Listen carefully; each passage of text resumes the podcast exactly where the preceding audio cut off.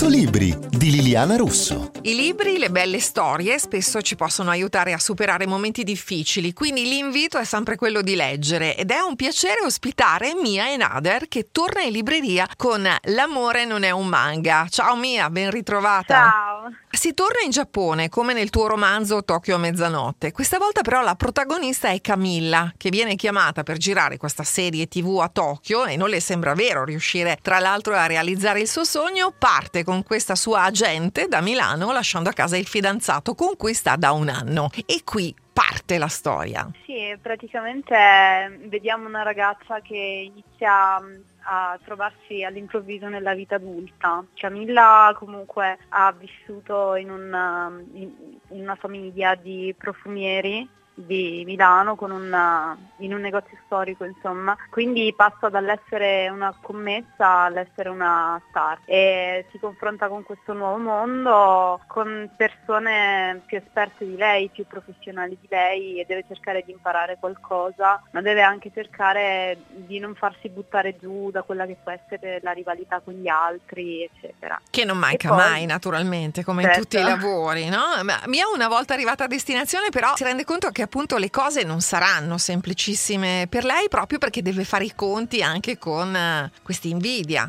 Sì, poi oltretutto dovrà anche fare i conti con um, questo fidanzato che non aveva mai pensato a una sua vita proiettata nel mondo dello spettacolo e non, non, è tanto contento del fatto che lei sia spesso lontana, che sia impegnata in questi progetti lunghi, le riprese eccetera e che talvolta i copioni possano richiedere del contatto fisico con altri attori. Quindi um, oltre alla rivalità con gli altri, la mancanza da casa eccetera, ci si mette anche quest'altro altro pensiero. Senti, qual è il messaggio mia che vuoi far passare in questa storia d'amore? Quello che nasce questo romanzo è la storia di un amore gentile che tiene conto dei tempi dell'altro, del, degli spazi dell'altro, delle difficoltà e della, la, della necessità di fare chiarezza nei propri sentimenti, quindi non c'è un amore impetuoso che rischia anche di cancellare i piani altrui. Mi piace dare questo messaggio messaggio di equilibrio, di sentimenti che vengono calmierati anche dalla ragione. Insomma. Esatto, nel frattempo poi succederanno anche un bel po' di cose che noi non vogliamo raccontare. Lei torna a Milano alla fine della, delle registrazioni appunto di questa serie e succederanno delle cose. È un libro che dovete assolutamente leggere perché io vorrei spoilerare Mia, però insomma, sì, no, non è carino. No, no, non si può fare. e quindi è una storia dove non manca nemmeno la parte sexy, te lo posso dire? Allora, l'amore L'amore non è un manga, è una bella commedia romantica di Mie Nader, finalmente ritornata, pubblicata dalla Newton Compton. Io sono Liliana Russo e noi, naturalmente, ci vediamo in libreria.